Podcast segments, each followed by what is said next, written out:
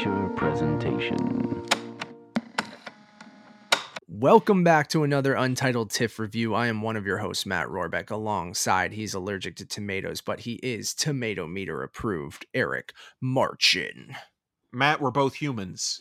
We are. We are. Thank you, Eric. Today no we are reviewing. That was fair, fair. Um, I'd like are... to state the obvious.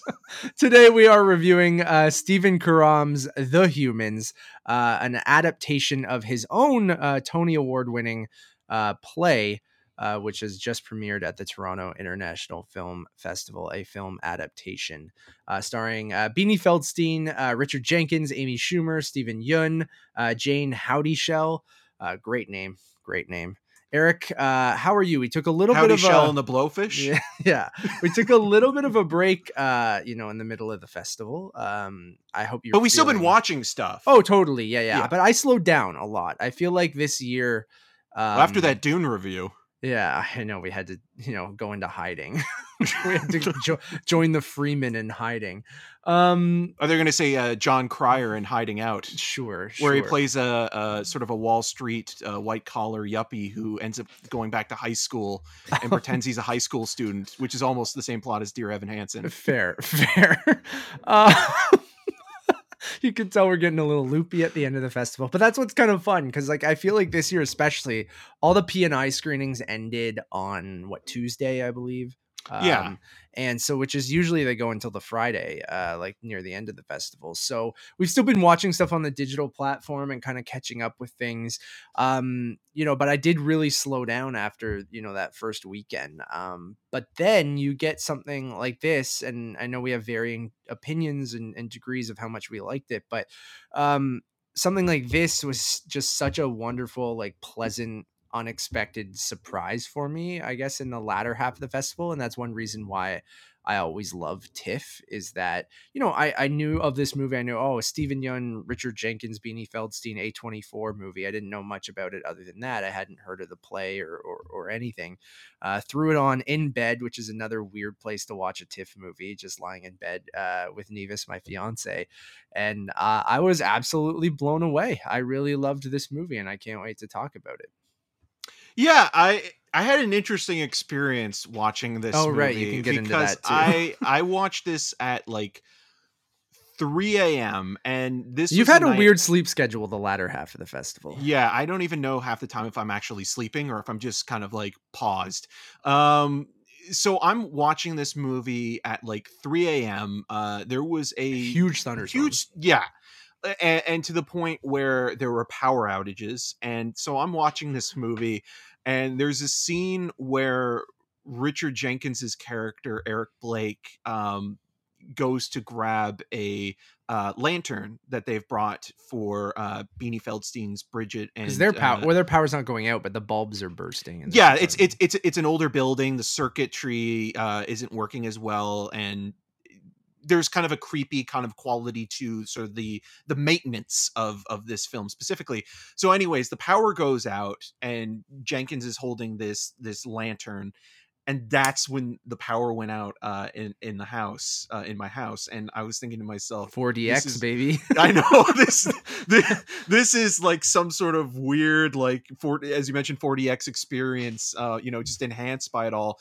And um, also the other thing is it wasn't like I could just tether my, um, uh, you know, oh, they don't let you watch unless you're on Wi-Fi, right?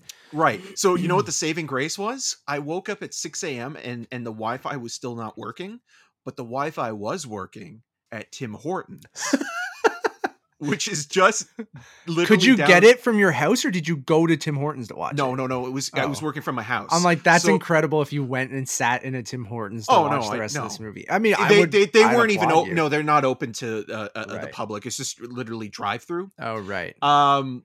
So thanks to Tim Hortons' Wi-Fi, I was sponsor, able to see the rest of the film. But I did like that weird kind of meta experience. Oh, it yeah. kind of reminded me of of seeing.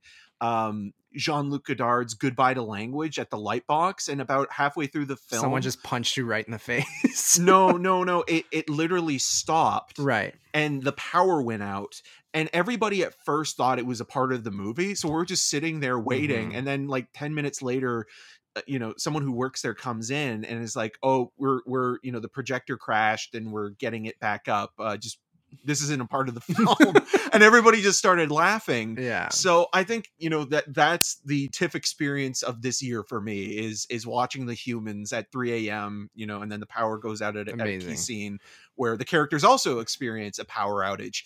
But essentially what you have here, as you mentioned, is a stage to screen adaptation that takes place on Thanksgiving and sort of the interpersonal dynamics of this family, all of which are going through their own sort of personal anxiety and stresses. We see Richard Jenkins uh, prominently throughout this film kind of looking at the infrastructure of this old building that's in Chinatown in New York and seeing sort of almost like almost this, again, I hate using this word as a descriptor because it just kind of feels, you know, very commonplace, and we use it a lot during T ten, but it almost has a Cronenbergian-esque kind of yeah. quality to it, or even Roman Polanski's The Tenant, where uh, Roman Polanski at one point digs into the wall of his apartment building and finds sort of a bag of teeth. Yeah, uh, it's like Alien almost, right? Like, yeah, yeah, yeah. Like it, it does have an H R. Giger kind of sort of um, organic quality. Like it feels yeah. like it's going to start breathing or something. Yes, yeah. Um, but it also is very much, it's not a horror movie, but it is horror adjacent, where there are some fun little jump scares. And, you know what and... it reminded me of last year was um, uh, Shiva Baby. And yeah, it, it like does that. have that anxiety and the stress, the horrors of being not only human, but the horrors but of spending time with family yeah, and too. sort of seeing, you know, sides of your family that you wouldn't otherwise, and realize maybe, you know, you're not so far off, or that, you know, maybe you're in better standing than you thought you were compared to somebody else mm-hmm. who you think has, you know, it more together. As as this story progresses, we find out that, you know, certain characters are going through um, varying degrees of, you know, uh, stress, whether it be financially, whether it be medically, um, you know, it, it kind of all sort of accumulates to this one sort of big moment uh, during Thanksgiving before the said power goes out. But um, what I like the most about it is the performances and mm-hmm. just, I look at someone like Richard Jenkins and I think that he reminded me one of your dad a little bit, uh, Dude, especially with the I drinking get, of the Coke. I, I will get into this movie and how much, Eric, it blew my mind of how much I saw my family and myself in this movie. It is literally the Roarbex, the movie, other than, you know, certain things. Well, that Nevis happen. Would be Stephen Yeun um, in this case. Yeah. But even then, if you switch Stephen Yeun and, and Beanie Feldstein, and I, I, cause even Stephen Yeun's character has a lot of similarities to what I am You're always going making in lists my, in my early thirties and, and, and stuff like that. And, and, you know, Beanie Feldstein being in the arts world and Nevis is in the arts world. And and Richard Jenkins just literally reminding me of my dad, and then Jayne Houdyshell literally reminding me of my mom throughout the entire thing, and then having Amy Schumer be like kind of what my sister too. And it, Eric, it blew my fucking mind watching this, going how how much I saw myself and my family in this movie. And I'll get into that's a reason I think I have such a strong connection to it, and that why I really loved it. Yeah, I, I thought of that as I mean, well, I'm sure there were a lot of families, with, but with the Coke thing though specifically, Coke, where, where like Jenkins asked for the him Coke walking well. around, and just the way his mannerisms were and the way he was speaking was just like very much my dad, and just being like reserved but also So will chime in and give his opinion on things and like uh, and stuff like that. And yeah, the the bottle of Coke, and I mean my dad doesn't doesn't really drink, so maybe the the beer that he's consuming right. in the movie too. But like yeah, and, and your dad's also perfect, a, but, a much nicer guy than than Eric, even though Eric's not a bad then, person. But, but I think every family can, you know, you've only seen my dad in certain situations, right? right. Like I, I saw very much. My Everybody has and, their their good and bad yeah, side. Or, and or, I think when their, you're. And yeah. when you're just with family, that stuff will come out, right? And just how like comfortable they were with one another, but like, and just how casual this whole thing was is very much the vibe of my family. Um, you know, Deidre, um, uh, who's the mother, um, I said, reminded me of my mom. She literally, Eric, when she starts talking about Weight Watchers and how she's not counting points that day, I, Nevis and I were like crying in laughter, because I know it, again, a lot of these can be attributed to a lot of, you know, middle class, you know, white families and and things like that. But, it's very universal, um, right? Yeah. Like, even though it's I also just, still specific. But there were still some things that were so specific, because like we'll poke fun at my mom, who constantly talks about her Weight Watchers that she's on and her counting points. And even my sister and I were on, we're trying to do Weight Watchers, and it's all we would talk about for a little while. And just like, I don't know, man, it's just, I'll let you keep going too. But like, um, that was no, one go, element yeah. that I just really loved about this movie. And I'll just kind of go into it. And, you know, we talk about how, you know, stage plays and adaptations of them can sometimes be, um, you know, a little pointless, or just, they don't add anything cinematic. And I think this movie does Uh, a really good job, especially with uh, Lol Crawley's. Um, I said Lol. uh, I just thought that was a good I did it name. all for the lols. Um, yeah, I, I thought that was a great name. But uh, Crawley's uh, cinematography in the movie, and like you said, that like um, the just the overall like unsettling nature of the whole movie that just personified, you know, the anxieties in this man, and kind of, uh, you know, with, you said, seeing the kind of cracks and the decrepitness of this old apartment. And then there'll be like really well placed jump scares that aren't really jump scares. But if you're someone dealing with a- inner anxieties and stuff like that, like anything can kind of set you off. And I just thought the film did a really good job of, and I'm sure the stage play has a great sound design as well. And, but I think they were able to do with the cinematography and getting close into those performances and the way that it kind of flowed through the house, or showed you close-ups of the wall and and things that were happening in this house, and made it a character too, was something that, you know, added, you know, something you wouldn't get from that stage play, because it is very much, you know, it's a one-act play. It all takes place in this apartment. I could envision in my head exactly how it would be portrayed on stage, right, with just the one thing, and it's, I'm sure they do it in almost one take.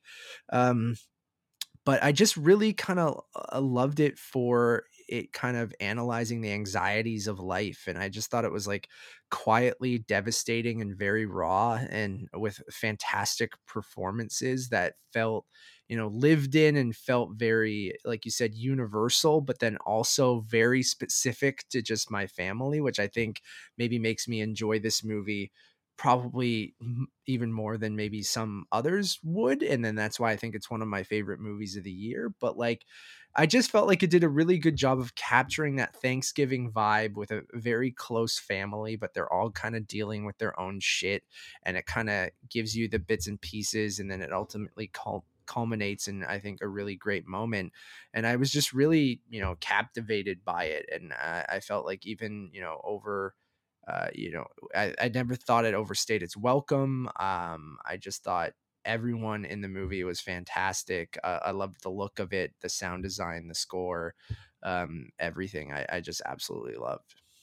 Yeah, I mean, I'm I'm mostly there with you. I, I like the family dynamics. I really like a lot of the asides, especially when you do see two sides of, of everybody, you know, the good and the bad. Like, mm-hmm. I really love the moments where, you know, Beanie Feldstein sort of exposes herself vulnerably and, and lets everybody listen to the music that she's been working yeah. on for so long, and talking about how, you know, she's been rejected um, from everywhere where she submitted it. And then, you know, she kind of has this kind of fight with Richard Jenkins, and then it leads them into the kitchen where he says, well, if you're not passionate enough, you know, go and work in retail or something like that. Yeah. And it's just like those little moments, I think, really strike a chord in terms of being very, again, you know, I guess, pun intended, human and relatable, and something that anybody can understand. And there is something interesting and suffocating about setting it during a family holiday where you're stuck with everybody. And there's something also in a new apartment a- with no furniture and nothing really else yeah. to do. The dad wants to watch sports, but there's no T V for him to escape to, and like all this stuff. Right. Yeah. And even just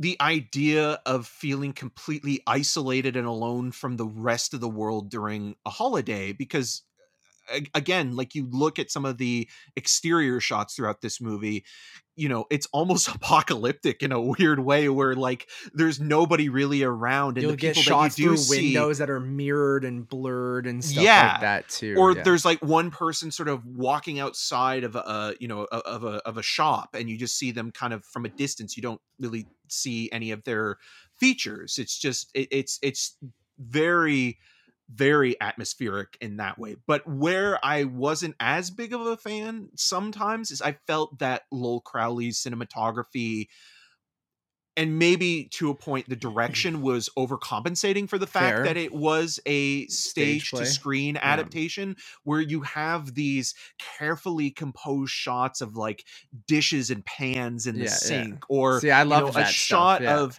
uh, I, I'm not against it. I just feel like specifically you're aware that it is an adaptation of something that is very static.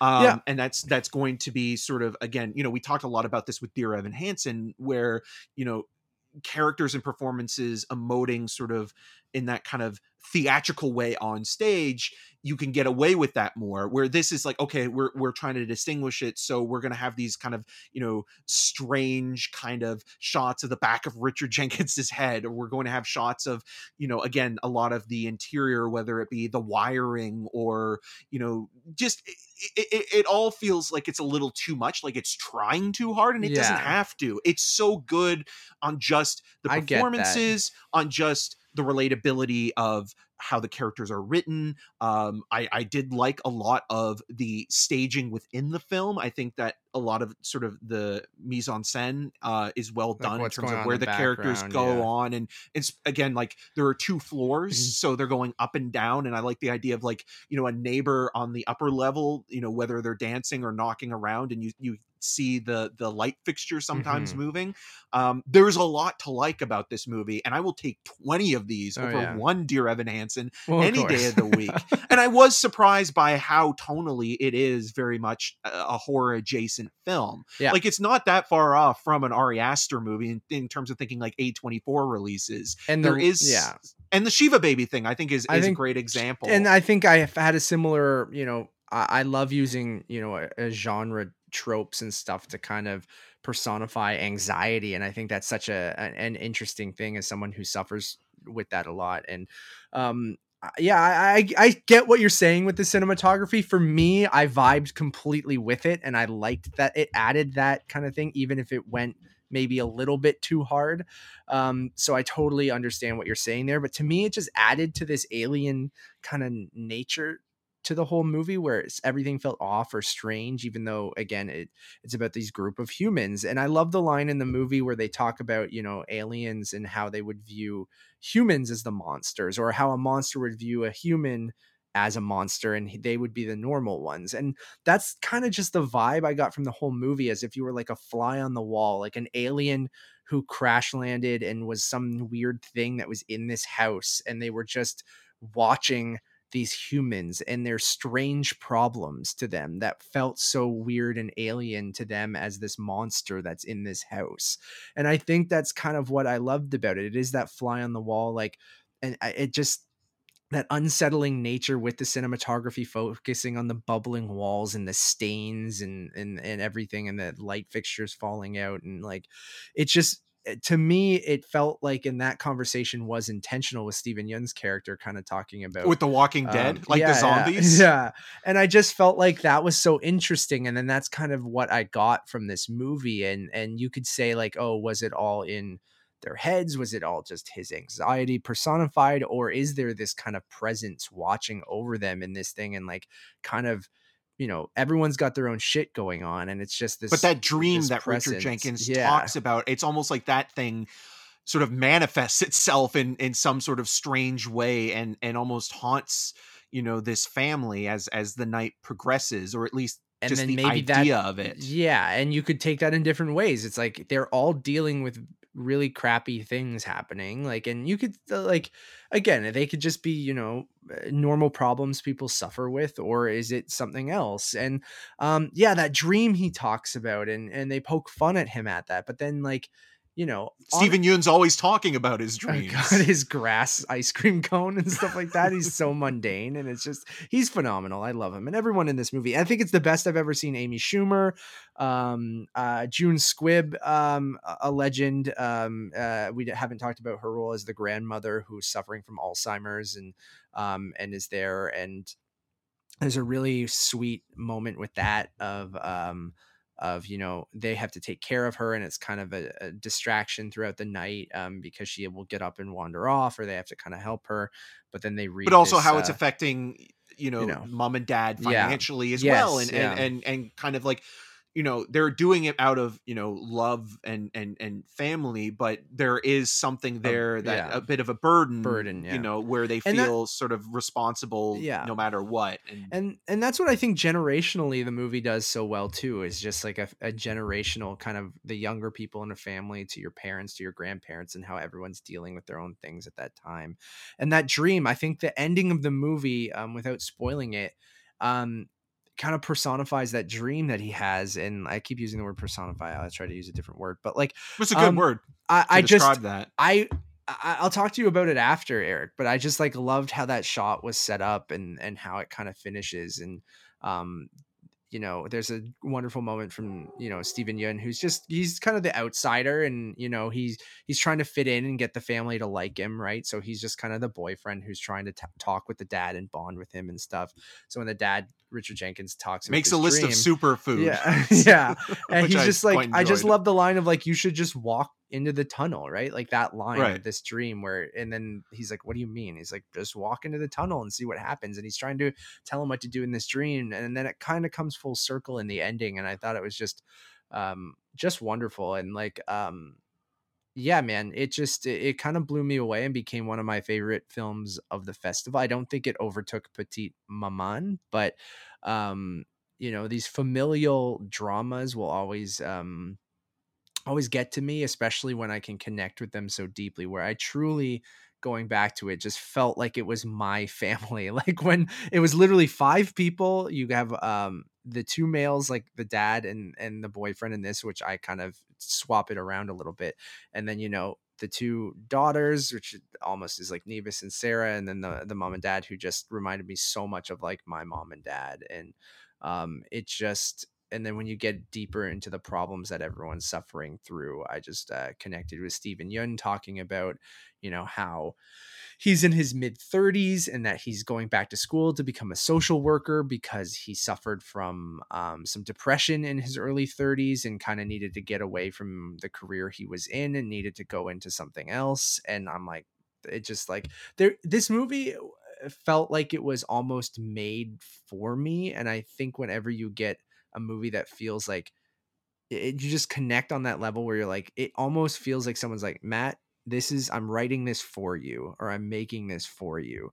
Um, and that's just kind of how I felt. And then when you add in the layers of like, I really did dig the cinematography. I like the unsettling nature of the whole thing. I like putting that horror vibe even onto this thing that has some deeper meanings of like, you know, it's not really, you know, it's scary because everyone suffers, but like it's, it, it's just, it's really kind of wonderful as well, though, of just kind of this deeply kind of uh, quietly devastating um, kind of movie just about life and, and family. And um, I just really, really, really liked it. So, yeah, it's probably one of the best Thanksgiving movies um, I've ever seen. And there's a great sort of, you know, moment of being thankful. And there's a lot of stuff that we haven't talked about, whether it be, you know, sort of uh, the, the backgrounds of the mom and dad being sort of more versed or, or sort of looking to absolve um, certain anxieties through religion. Yeah. Um, and then Which there's also is the one thing I maybe, I mean, sorry to cut you off, Eric, but no, no, no, to, to go good. into that point, thank you for bringing that up. Um, yeah, the dad works at a Catholic uh, school, and, and the mom is, is sort of religious as well. And um, I have that from my grandmother, but my dad and, and my mom still, you know, but the grandmother as well, as you learn, is also a reason why, you know, Jenkins and, and, and Jayne, uh, um, uh Houdyshell are yeah. are like that. They're yeah. you know, like they're they're they're of that generation where you see Beanie Feldstein and and Amy Schumer kind of, you know, they go along with it to a certain degree, but at the same time, like our generation, you know, religion doesn't factor in as much. And I connected and then, with that even. Yeah. Like Nevis yeah, and then, thought it was so creepy when I started saying the blessing that they say before dinner. Right. Like I started saying it along with them, and she's like, this is terrifying. Don't ever do yeah. that again. And then oh, that was your own version of The Humans there for a minute, where it mm-hmm. built some atmosphere and tension. Um, mm-hmm. But then there's also the stuff, which I also kind of found interesting, where you know, nine eleven is discussed. Oh, and yeah. How there is, you know, a moment of, you know, someone getting lucky and not having been in that building and by chance and sort of having been haunted by that for the rest, yes, you know, great. The twenty Thank years after bringing that up as well. Yeah. You know, and I thought and that was always talking about it as well. Like, yeah. Yeah. Um, I thought that was, again, adding into that anxiety and where that stems from, right? Or that a little bit of being overprotective or just being a, a little bit afraid of everything. And I totally connected with that as well. And it didn't feel like, like too much or that you're like, oh, okay, like you're adding that into this. Like I completely bought into it. And I thought it's just not too heavy handed in the way that it's portrayed throughout the movie. It's brought up multiple times, but Um, I thought it was done really, really well. Uh, yeah, thank yeah. You it's it's hard. Up. It's hard not to bring something like that up, especially when it's almost like you really dodged a bullet, and you're kind of just thinking to yourself, like, you know, that that could have been me, and to live with that, like, it, it's going to be something that you think about probably for the rest of your life. That I I really did luck out, not ending up, you know, in the tower or in one of the towers. Yeah. And that goes into his anxieties and even that dream he talks about. He, I, I think attributes that moment to, you know, he talks about seeing this uh, woman who has skin over her eyes and her mouth is one of the dreams that she, he's having. And which is also kind of funny, because then I watched You Are Not My Mother, which also has an image that's representative that's very similar to that, where mm. but it's based in sort of uh, classic Irish folklore and horror. Mm. But I it's felt like just... the the stuff in Last Night in Soho kind of looked like that as well. Yeah, no, they do. It's interesting that kind of, you know, faceless or or skin face sort of creatures, um, or even I guess like the Slender Man, I guess in some ways are are sort of basically sort of infiltrating our our mindset more than than ever, and sort of to have a faceless creature be, you know, the thing that we fear the most because we can't define what it is makes it all yeah. the more scarier. Yeah, I totally agree with that. Um any final thoughts, Eric, before we uh, that you wanted to get out before we give our rating? Yeah, again, I I think everybody in this is is really good. You mentioned that Amy Schumer, um you know, very subtle performance, uh, and and and again, someone that's at a crossroads uh, with her life on multiple levels. And you think, like, you know, this this is a film that could easily be very, very showy and give the actors kind of big moments. And everybody's great, and everybody has sort of great scenes, but it never feels like, okay, we're giving you an Oscar clip, you know, like it's it, it feels more lived, which is why this will rustic. Go pretty much unnoticed. But yeah, it's it's it's very subtle and and and sublime in in, in many ways. And um you know, there's there's one shot as well that I keep thinking a lot of, um that involves a tray of dessert, and you know, Jayne uh Houdyshell um staring at it and how devastating and sad it is in that moment, I thought was uh, really uh, very powerful. And again,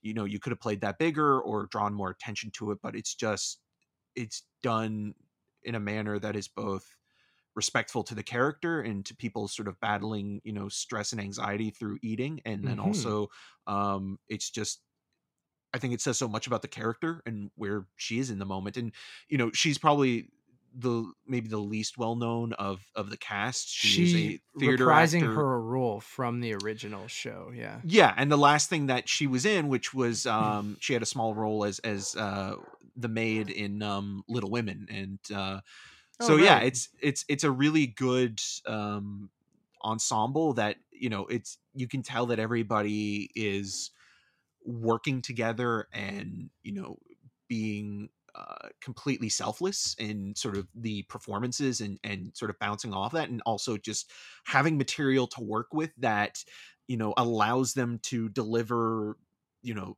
lines and and feelings in a way that isn't just one way. It's mm-hmm. you know, they can play it off in different manners, and there's more subtext to it all. And I think that that's a very um rich experience. Um, yeah, I just uh, some of the technical stuff just kind of felt like it was trying too hard, and it didn't need to. It just it it had so much going for it that when it got in its way, it was more noticeable. And I understand Fair. Why it's doing that, but mm-hmm. I also felt like, okay, like you don't you don't need to try that hard. Right. Where I like that to give it another element different than what you would get on stage. But I totally understand where you're coming from. Uh, I love it. Uh, it's one of my favorite movies of the year. Uh, I think it's the second best thing I've seen at the festival. Um, personally, uh, it still did not overtake Petite Maman, which I just think is a, both movies uh, are almost perfect to me, but I'm going to give it a four and a half. I really loved it. I'm going to give it a three and a half out of five. And like George Costanza, I'm going to donate to the Human Fund. Sweet. Uh, thank you all for listening. Uh, we're covering the entirety of the Toronto International Film Festival this year. So you can go back and check out all of our reviews over on podcast services at Untitled Movie Reviews, or right here on YouTube on the Untitled Uh, movie Reviews podcast uh, YouTube channel. Um, we're gonna, I think we just hit one hundred subscribers in our first, you know, couple weeks, really, which is totally uh, all the Dune lovers dope out there. Oh, whew. That's rough. Um, so we'll, we should have like a easy U R L soon uh, for for you guys. Um, because right now it's a complicated one. We just have to link you there. Um, you can check out all of our other stuff. Our our, our best spot to get everything. Eric's dogs are losing it. Um, someone's you, doing the uh, uh the lawn. Someone's cutting the lawn. Oh no, it's all why. Good, dude. Don't worry about it. You know, we're we're cash here. Boris and George, um, what jerks. Um, go to our Letterboxd H Q, which is Untitled underscore movies. It's kind of a one-stop shop for everything. So instead of pointing you to a hundred different places, you can just go over there. You'll find all of our links to our reviews and and and you know, personal channels and ratings and all that kind of stuff. So um, as always, my name is Matt Rohrbeck. You can find more of my work around the internet, but mostly on untitled movie podcast dot com. And you can follow me on all those social medias at Matt Rohrbeck.